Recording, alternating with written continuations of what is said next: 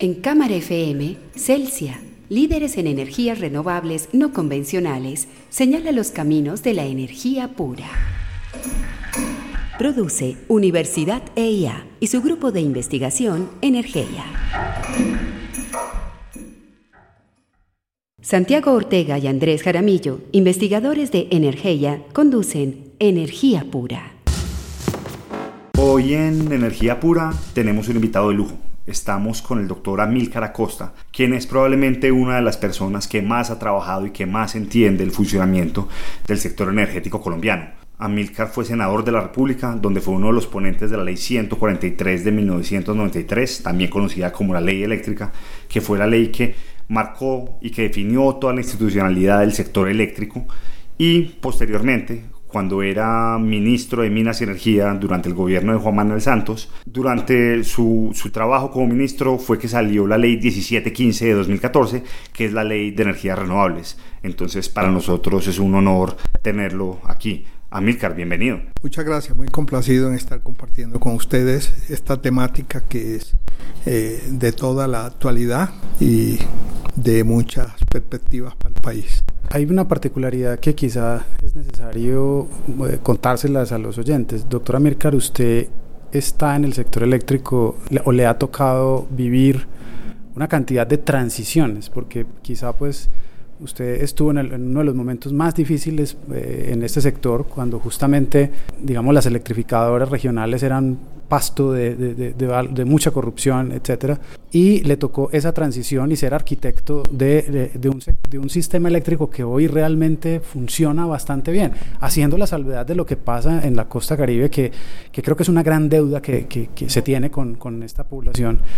Pero realmente, ¿cómo, cómo ve usted el sector eléctrico de lo que usted vivió en los años eh, ochentas y noventas, cuando tuvimos el gran apagón nacional del año noventa y dos noventa y tres, y, y siempre decimos que el sector eléctrico es, es, es como un reloj? O sea, tuvo la fortuna y usted hizo parte de eso, de crear la Ley Eléctrica, la Ley de Servicios Públicos, y realmente han sido, eh, eh, digamos, ha funcionado bastante bien y logró superar los embates de los niños y las ideologías adversas y, y, e incluso las épocas más aciagas de, las, de los ataques a la infraestructura del año eh, noventa y nueve, dos mil, dos mil uno. Eh, ¿Cómo ve usted eh, el sistema ahora y cómo lo, lo está mirando a unos años vista? O sea, a, a, de ahora en adelante, ¿cómo, cómo ve la situación? La verdad es que Colombia, gracias precisamente eh, a la Ley ciento cuarenta y tres del noventa y cuatro y de la ciento cuarenta y dos también del noventa y cuatro de servicios públicos, Colombia cuenta con un sistema eh, energético de clase mundial, muy bien rankeado a nivel internacional. De acuerdo al Foro Económico Mundial, eh, Colombia está catalogada como el octavo en el mundo entre ciento setenta y cuatro países por la arquitectura de ese sistema, que, como decías tú, ha sido muy resiliente uh-huh. eh, y, y ha resistido eh, muy bien eh, los fenómenos que hemos tenido. Tuvimos un amago, sí, de, de, uh-huh. de racionamiento en el dos mil quince por el tema de Guatapé, pero mal que bien pudimos superar ese, ese momento.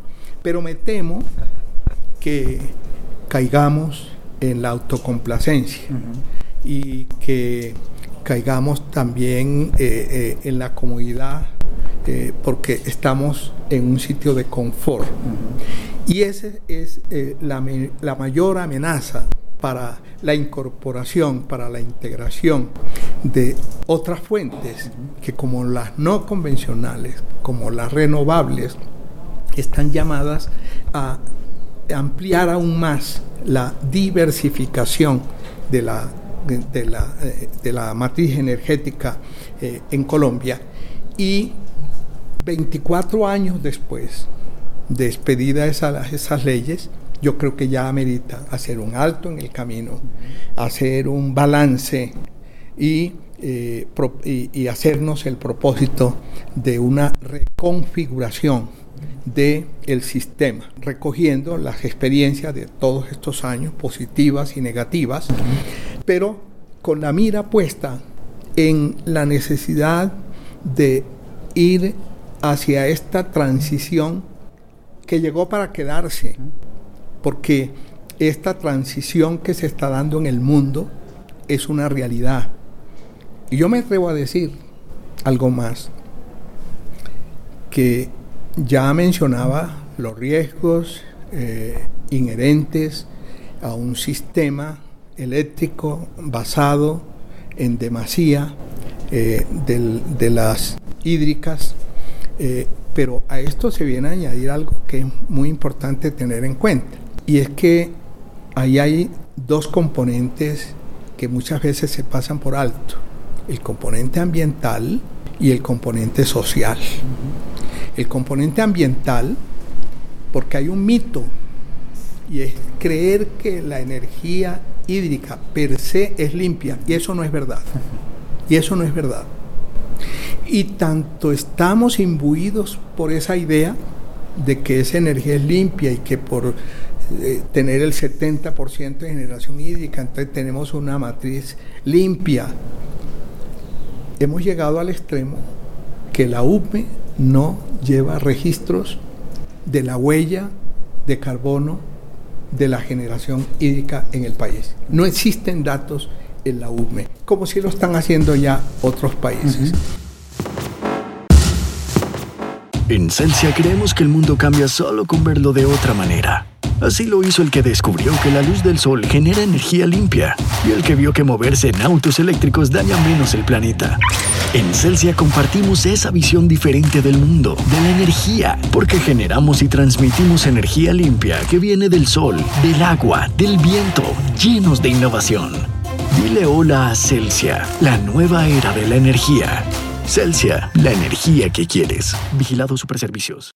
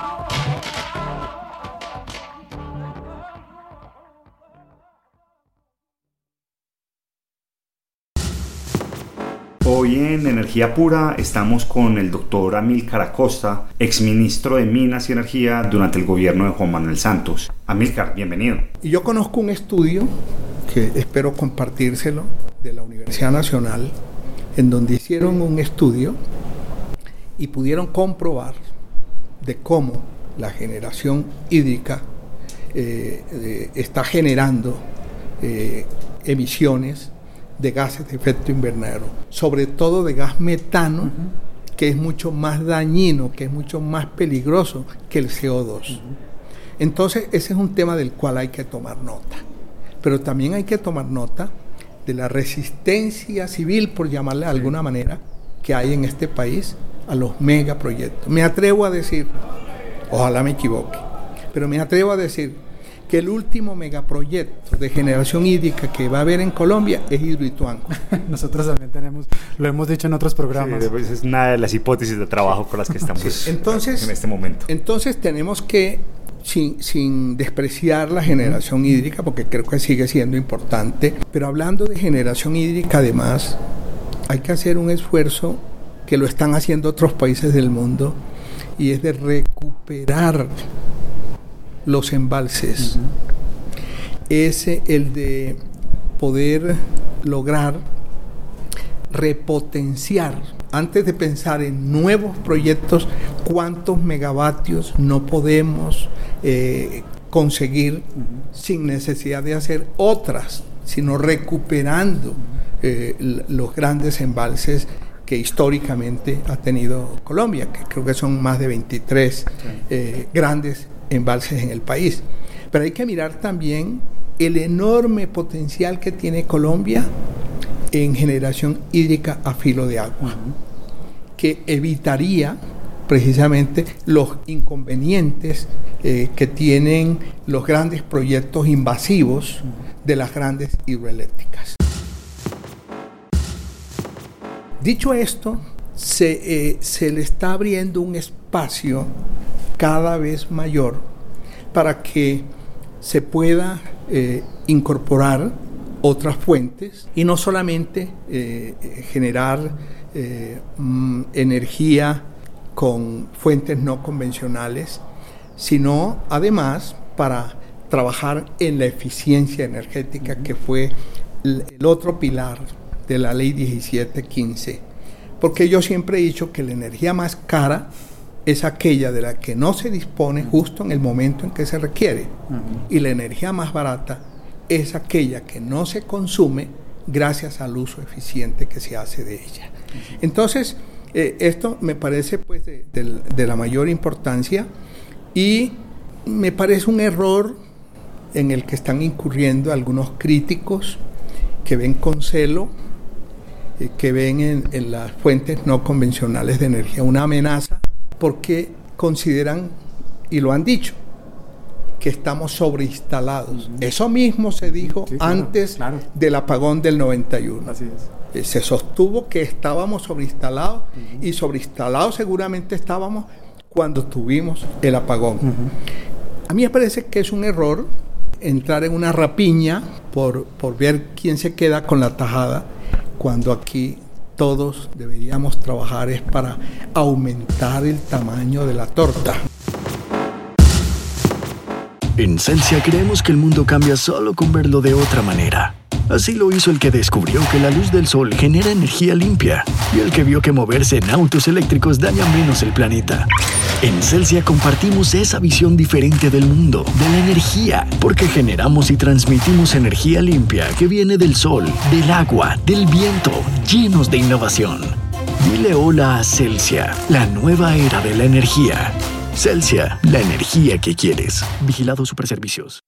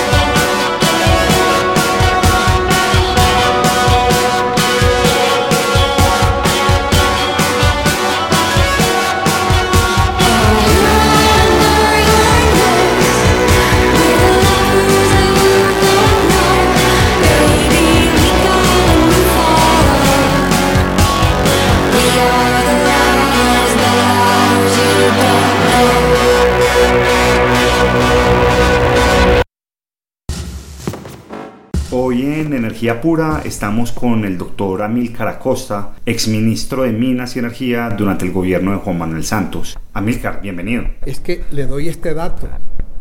Solamente el diecisiete por ciento de la energía final que se consume en Colombia es eléctrica. Uh-huh. Nosotros debemos proponernos más bien es electrificar la economía colombiana. Claro. Usted puede creer que la industria, el ochenta por ciento de la energía que consume la industria es de origen fósil. Uh-huh. Entonces, ¿cuánto no podemos hacer para, para reemplazar el consumo de fuel oil, de A C P M, uh-huh. de, de, de, de combustibles de origen fósil? Uh-huh. ¿Y cuánto no podemos hacer por electrificar, por ejemplo, la electromovilidad? Eh, entonces, ahí hay espacio para convencionales y también para fuentes no convencionales de energía.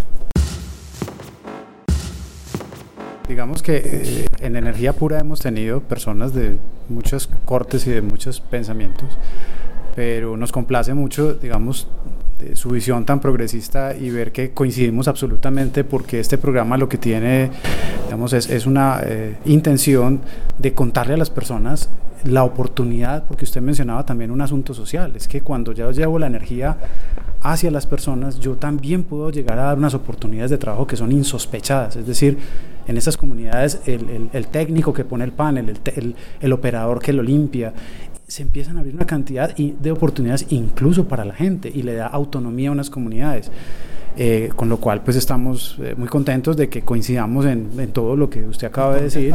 Con casi cuatrocientos mil hogares que no tienen energía ni buena ni mala. Así es. es están, están totalmente fuera del circuito de la economía y del progreso social. Así es, y hay que electrificarlos, y hay que darles la oportunidad y, y en este paradigma nuevo de, del consumidor productor, llevarle la energía de formas muy creativas, que seguramente los jóvenes están imaginando empresas y, y una cantidad de emprendimientos y para de la, llevar. Y de la generación distribuida. Claro, exactamente. Que es otra posibilidad que tienen hoy los usuarios en esta coyuntura que estamos hablando de empoderamiento de los usuarios.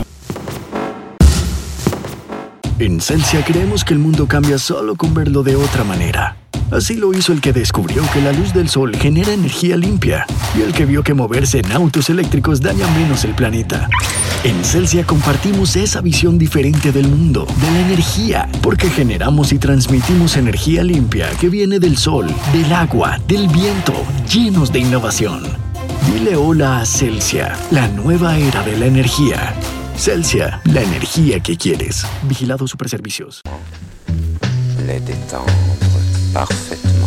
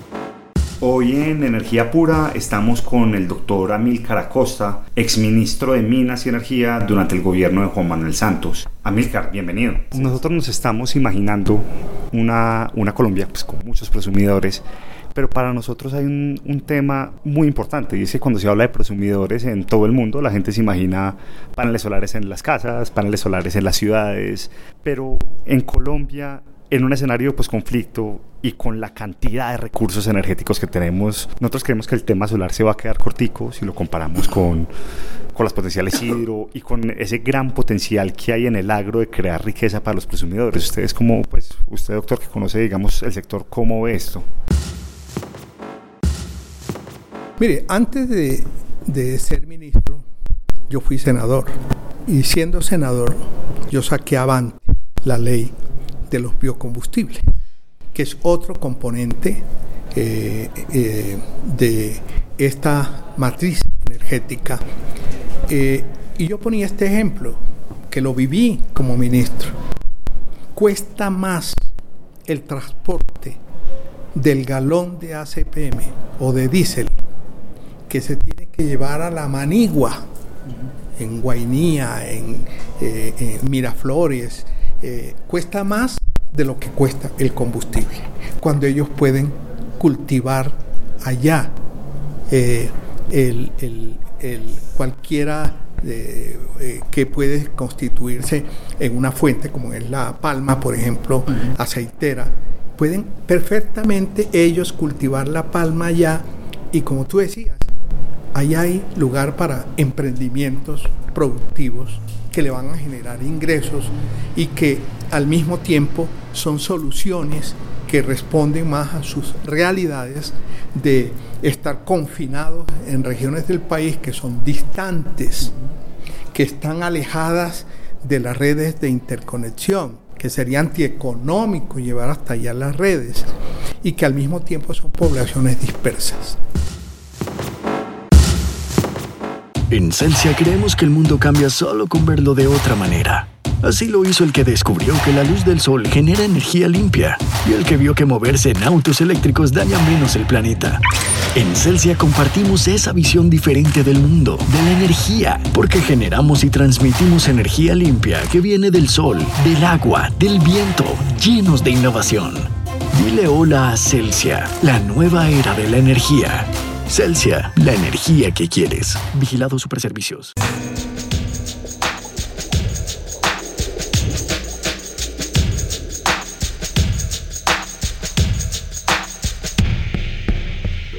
We'll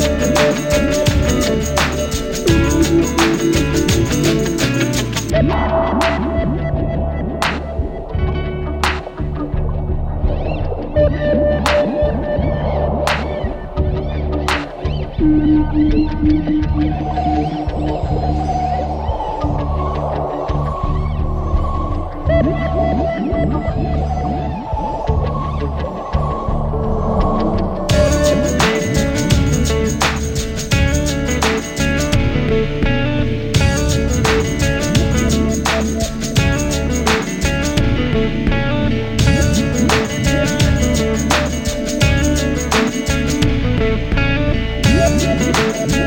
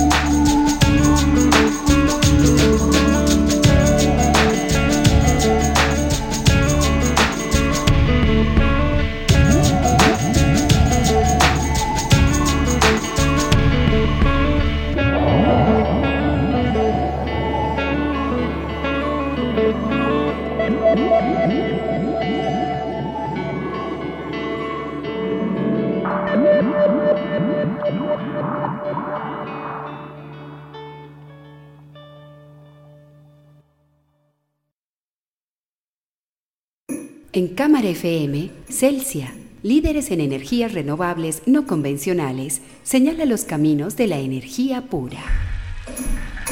Produce Universidad E I A y su grupo de investigación Energía.